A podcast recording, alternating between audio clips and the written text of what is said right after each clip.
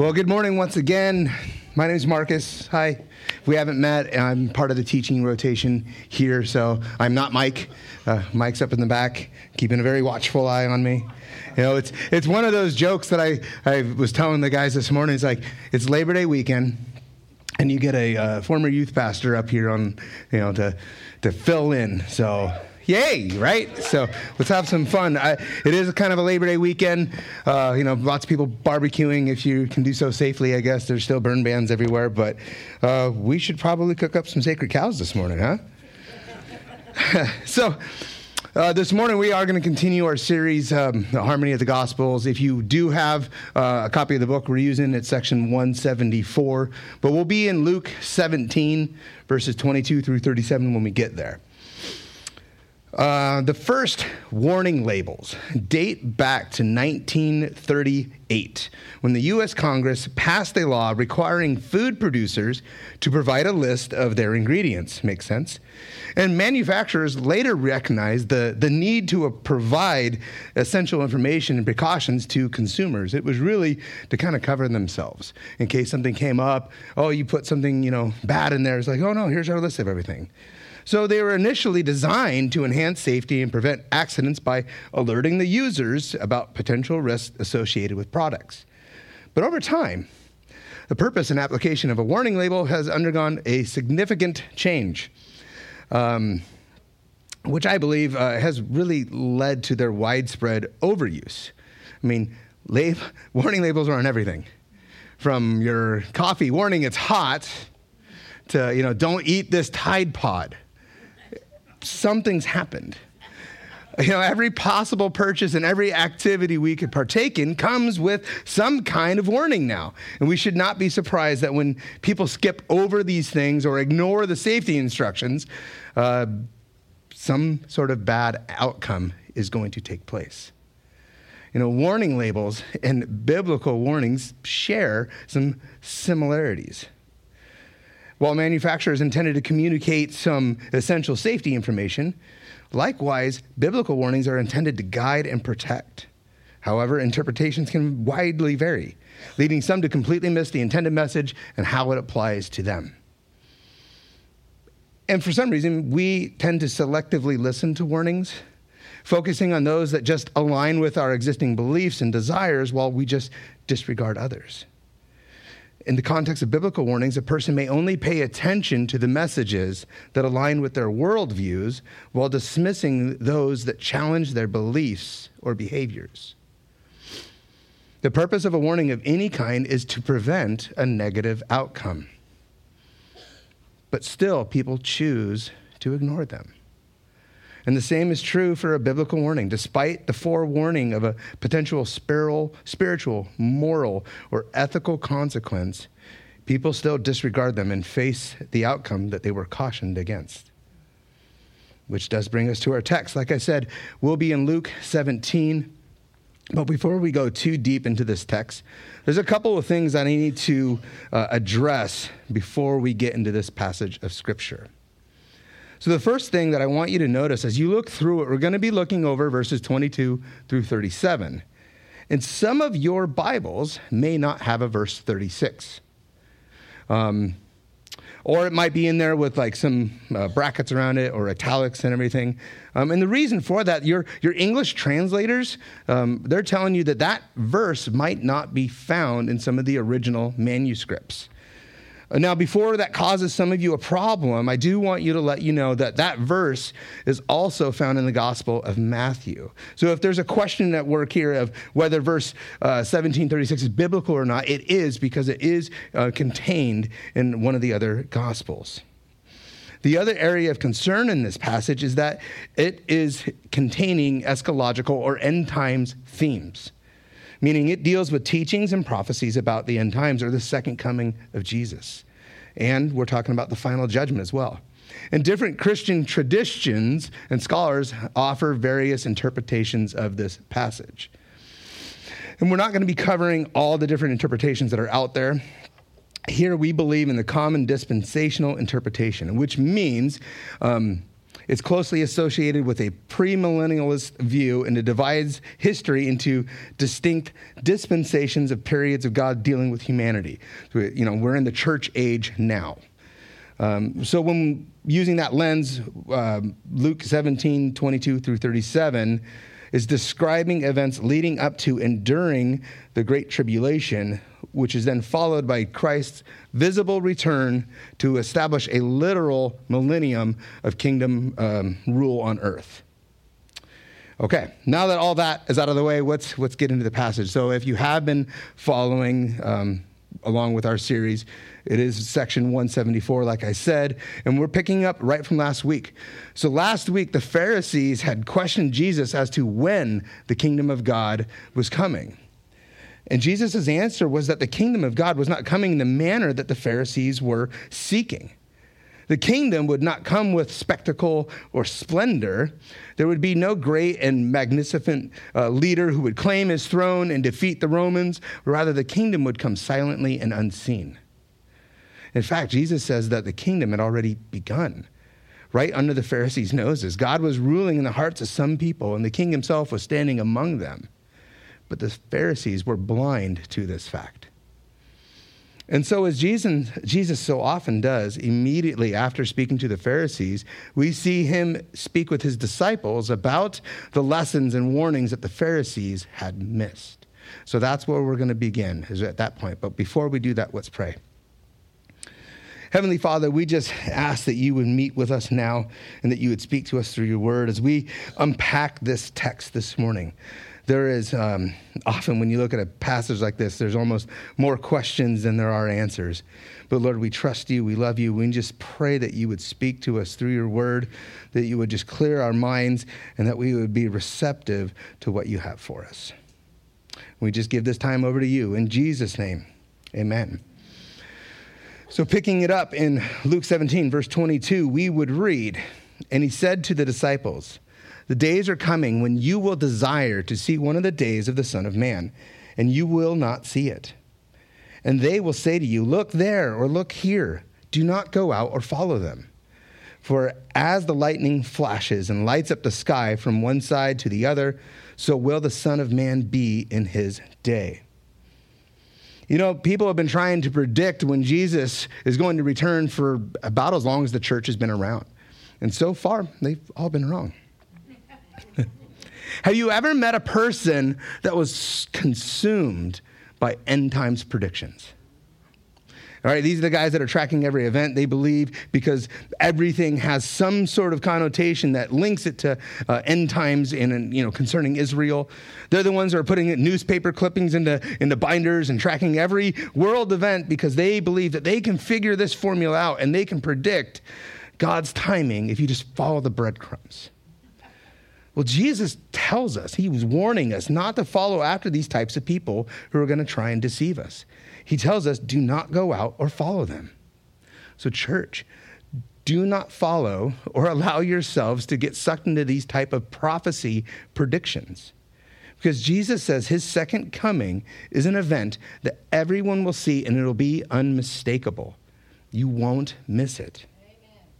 What happens, when it happens, everyone on planet Earth will know. He says it'll be as evident as someone looking up to the sky when lightning is flashing. And sadly, what often happens with these end times chasers is that they can talk about, um, talk for hours about who they believe the Antichrist is. But if you ask them to explain God's grace, the need for repentance, or how to live while we wait for Jesus, they don't really have much to say about that. Jesus doesn't want us to get off mission by seeking out some prediction on the supposed details of this because it's only going to lead to confusion and conflict. The reality of the second coming is that Jesus is coming back, and when he does, everyone's going to know. We need to remember that when Jesus comes back, it will be unmistakable. Revelation 1 7 tells us, Behold, he is coming with the clouds, and every eye will see him, even those who pierced him and all tribes of the earth will wait will wail on account of him. Even so, amen. We need to, though, watch for the signs of the times. You know, just because we say um, We don't need to be tracking every detail. We don't need to be putting binders together. That does not mean we, we shouldn't be vigilant. It's really completely on the contrary of that. We do need to be mindful of what's taking place in our world so that we are ready for his return. Jesus also understands that his followers are going to endure hardships in life. He says as much in John 15 20 if they persecute me, they will persecute you.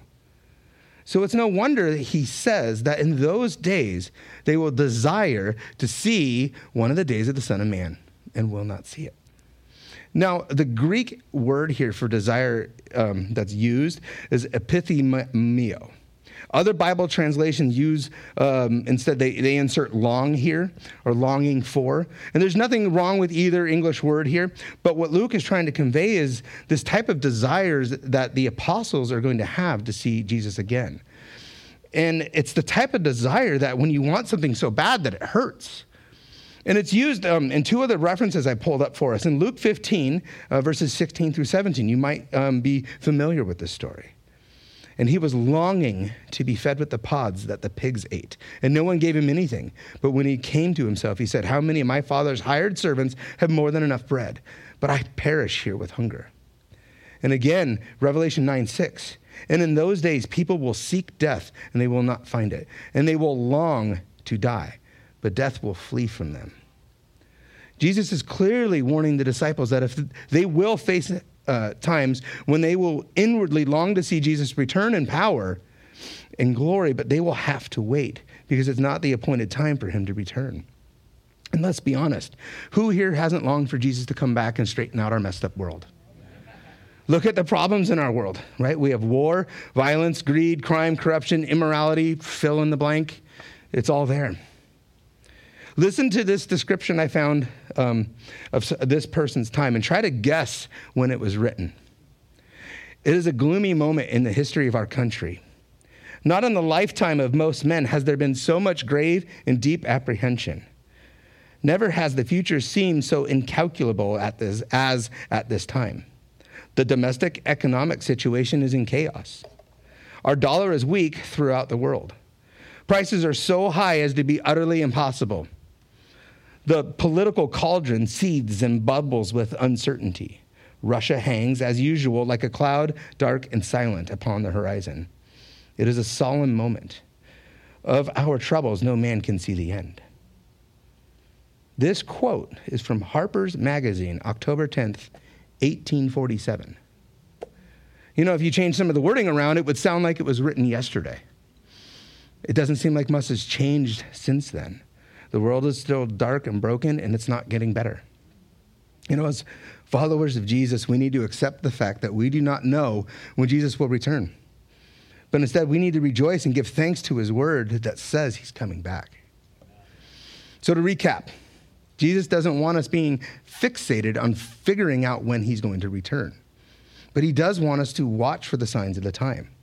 And through the rest of our passage today, Jesus is going to start revealing to us some of the things that are going to happen before his return. So, verse 25. But first, he must suffer many things and be rejected by this generation. Now, this would have been incredibly difficult for the disciples to hear.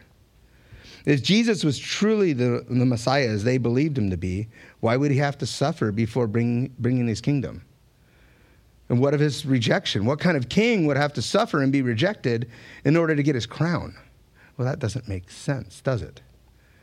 And the Pharisees of Jesus' day were certainly not looking for a king that would suffer or lead them to suffer as well.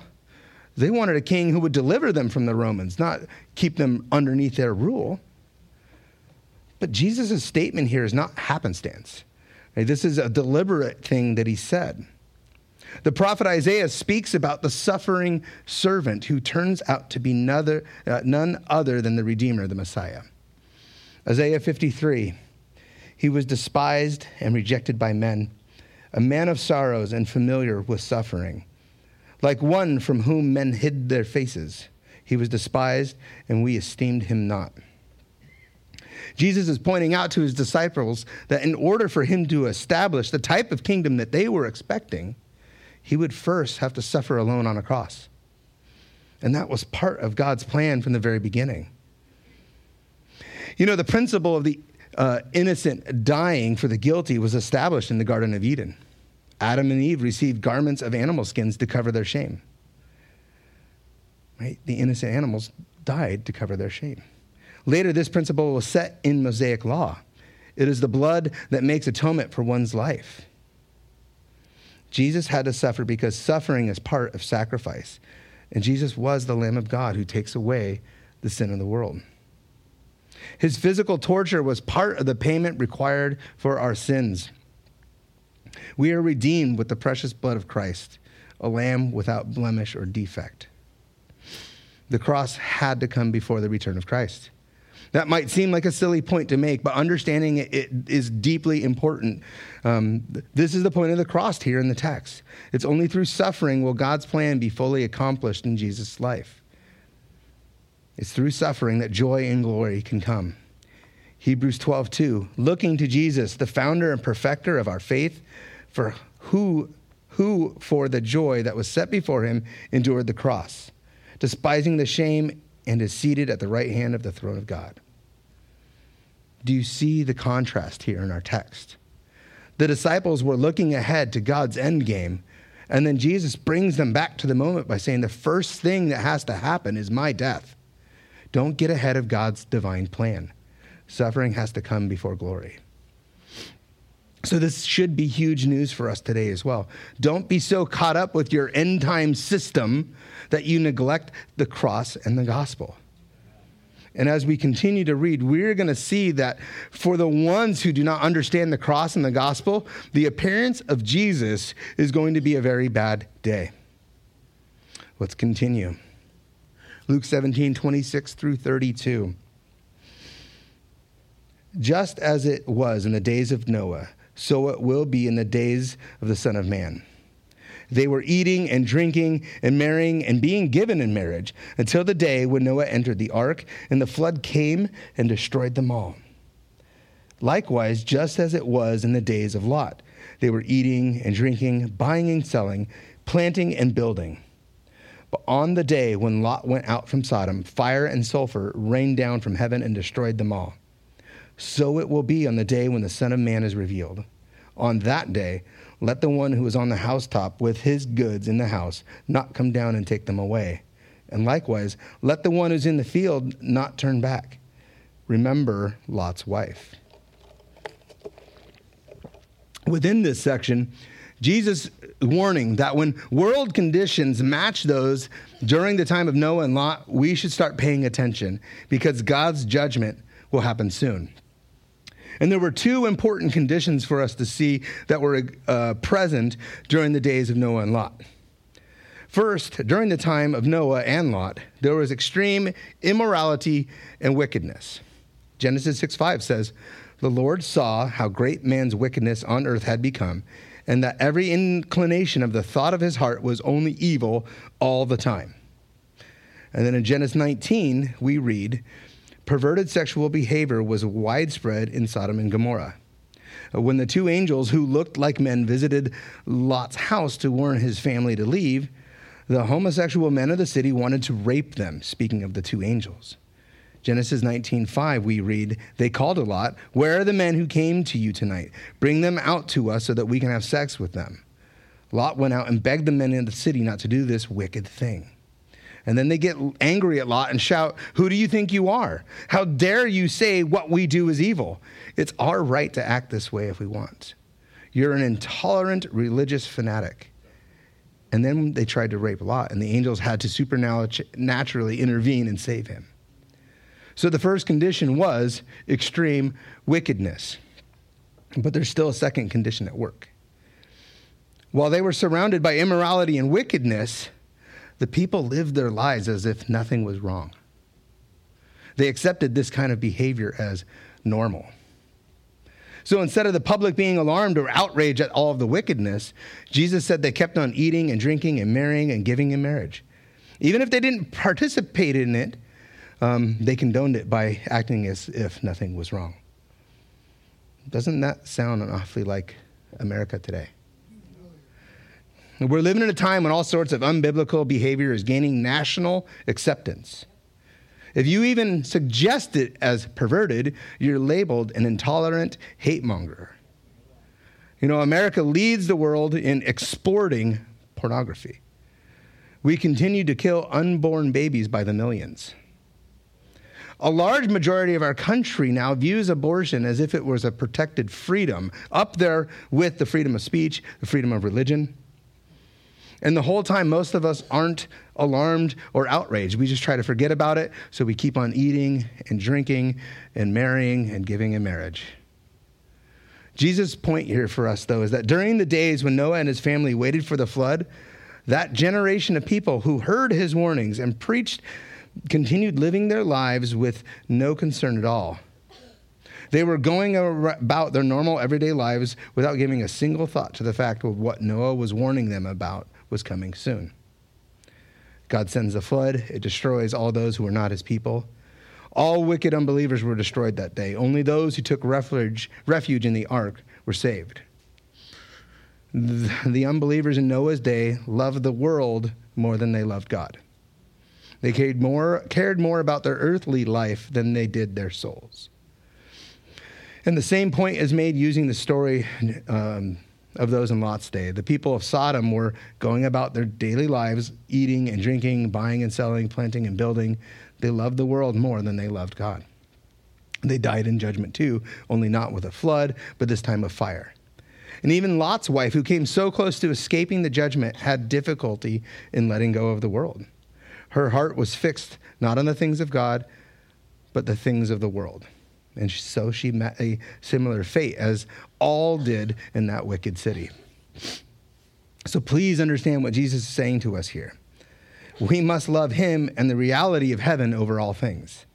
Don't have your arms wrapped around the things of this world. And if you're on the roof when Jesus returns, don't try to go down and get your stuff.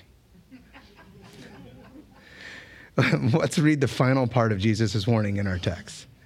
Uh, starting in verse 33 Whoever seeks to preserve his life will lose it, but whoever loses his life will keep it. So here Jesus is talking about those who understand the truth of who he is and the truth of their situation. But even still, they will not give up their sinful way of life and repent. And this is exactly a situation that we read about in the Old Testament um, of Israel and the serpents. In Numbers, we read about Israel complaining during their journey in the wilderness, and as a consequence of their complaints, God sends venomous snakes uh, among them, causing many to be bitten and fall ill. The people realize their mistake. They ask Moses to intercede on their behalf. And in response, God tells Moses to make a bronze serpent and lift it up on a stick. And all those people who looked at the serpent on the stick will be healed. The craziest part about that story is that there were some that chose not to. All you got to do is look at the snake on a stick and you'll be fine. And they said, nah, I'm good. I'm going to ride this one out. And they rode it out all right. And what's even more crazy, during the dark days at the end of the tribulation, there are going to be people who refuse to repent. Jesus warning us that if your life's greatest goal is to preserve your way of life by refusing to repent and walk away from your sin, then you will lose everything. Why? Because you will be unwilling to let go of those things in order to embrace Christ. You see, you can't do both. You can't live for this world and also live for Christ. You can't seek first what this world offers and also seek first his kingdom and have righteousness. You can't live as if this life is all there is and then expect to gain entry into heaven. You have to choose. Verse 34 I tell you, in that night there will be two in one bed, one will be taken and the other left. There will be two women grinding together, one will be taken and the other left. And they said to him, Where, Lord? He said to them, Where the corpse is, there the vultures will gather. Jesus is describing two kinds of people here those who were taken and those who are left. In each case, whether sleeping or awake, one is going to be taken, the other left. And that separation is going to happen over the whole world. If you looked at that text, there's going to be daylight and a nighttime, and people are taken at the same time. The verb taken here in the Greek um, does not mean um, taken to heaven, but rather taken away in judgment. The person left is a believer who enters into the kingdom. Look at Noah and his family, how they were left to enjoy a new beginning. Well, the whole population of the earth was taken away. And in spite of their sins, Lot and his daughters were left while the people in Sodom and Gomorrah were taken when fire and brimstone destroyed the cities. Jesus' examples here dealing with people who perhaps look very similar, and yet one has cared more for the things of Christ and the other for the things of the world.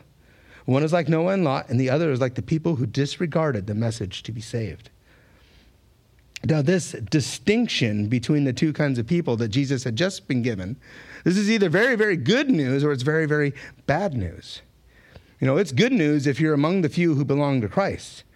But this should serve as terrible news if you're among the many who make the same mistake uh, that Lot's wife made of loving the world, of loving the things in the world and thinking that they're just fine with God. And our passage ends with a rather odd statement by Jesus. The disciples ask Jesus, Where, Lord? Not to ask, Where are people going to be taken to, but rather, Where is all this going to take place? And Jesus responds, Where the corpse is, there the vultures will gather. Now, in Scripture, a gathering of vultures is an indicator of God's judgment for rebellion. Um, in Deuteronomy, when um, blessings and curses are being given to Israel, God warns them, Your carcasses shall be food for all the birds of the air and the beasts of the earth, and no one shall frighten them away. So, vultures are a sign of uh, a judgment of great shame.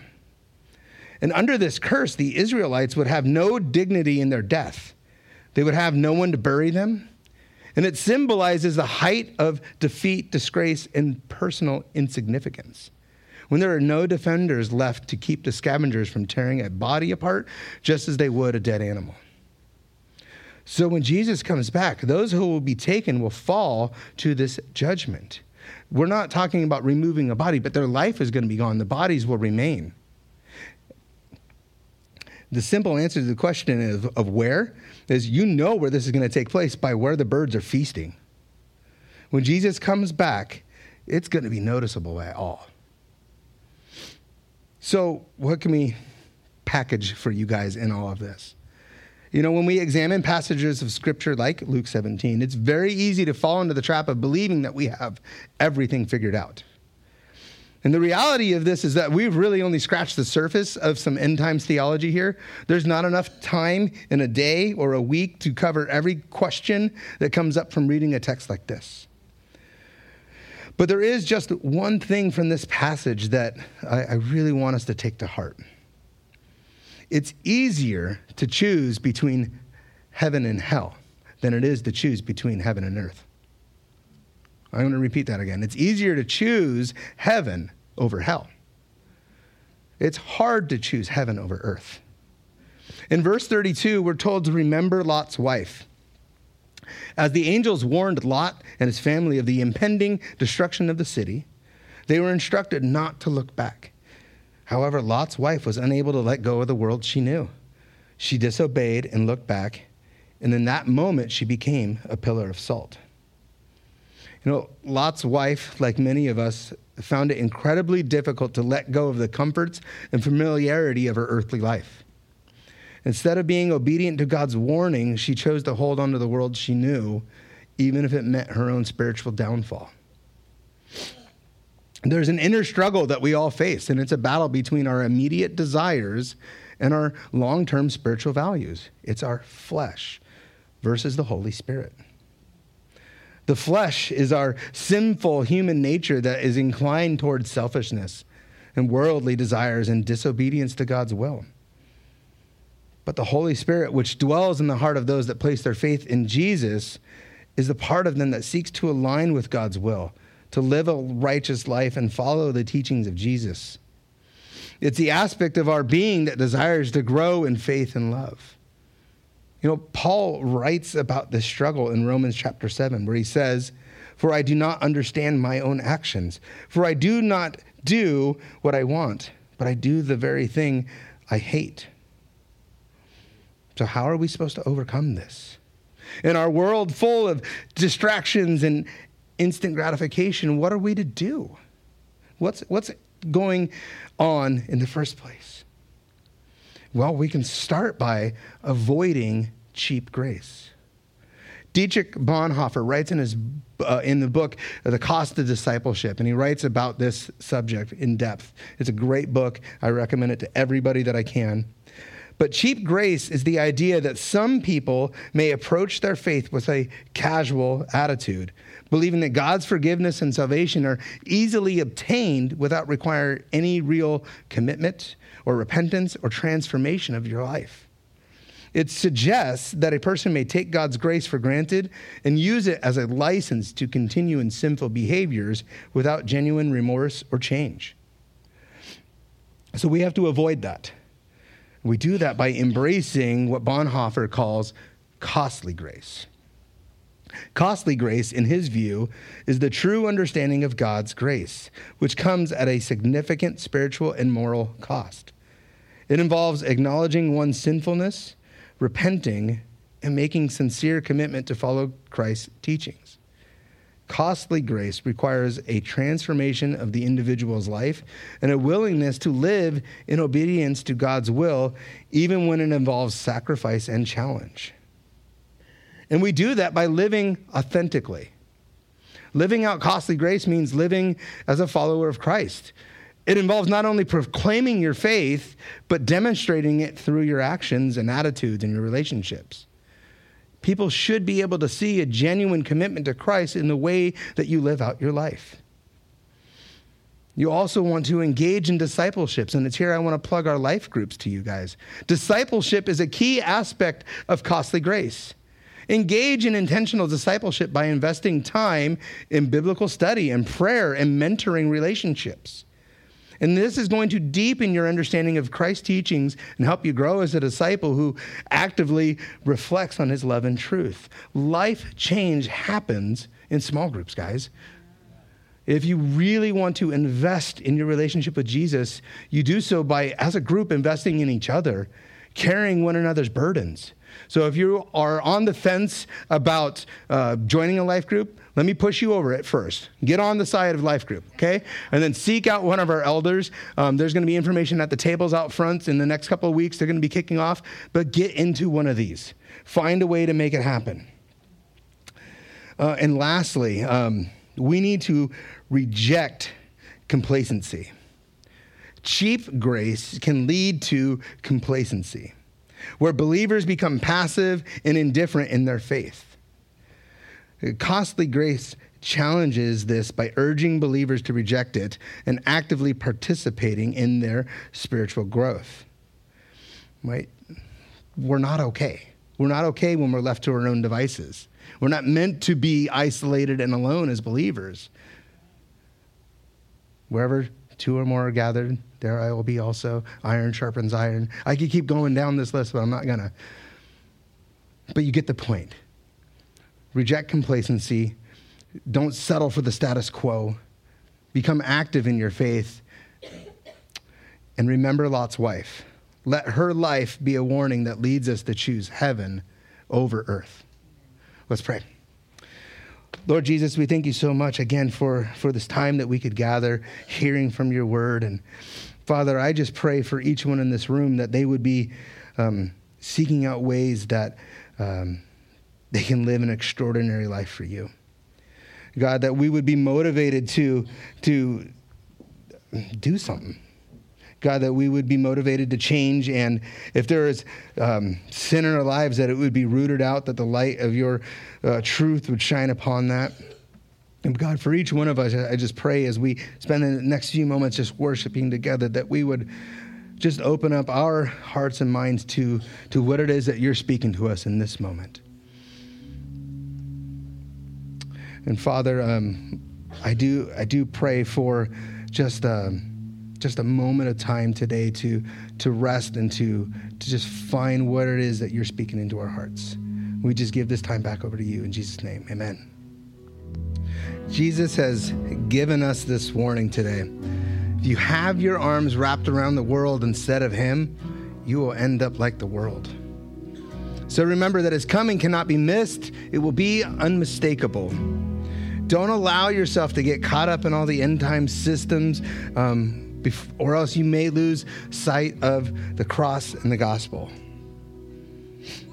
He's warning us because in his mercy, he's calling all men and women, boys and girls, to embrace him and love him more than they love the things of this world. So let go.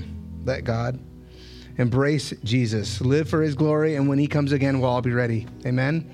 Emmaus Road Church, you're sent.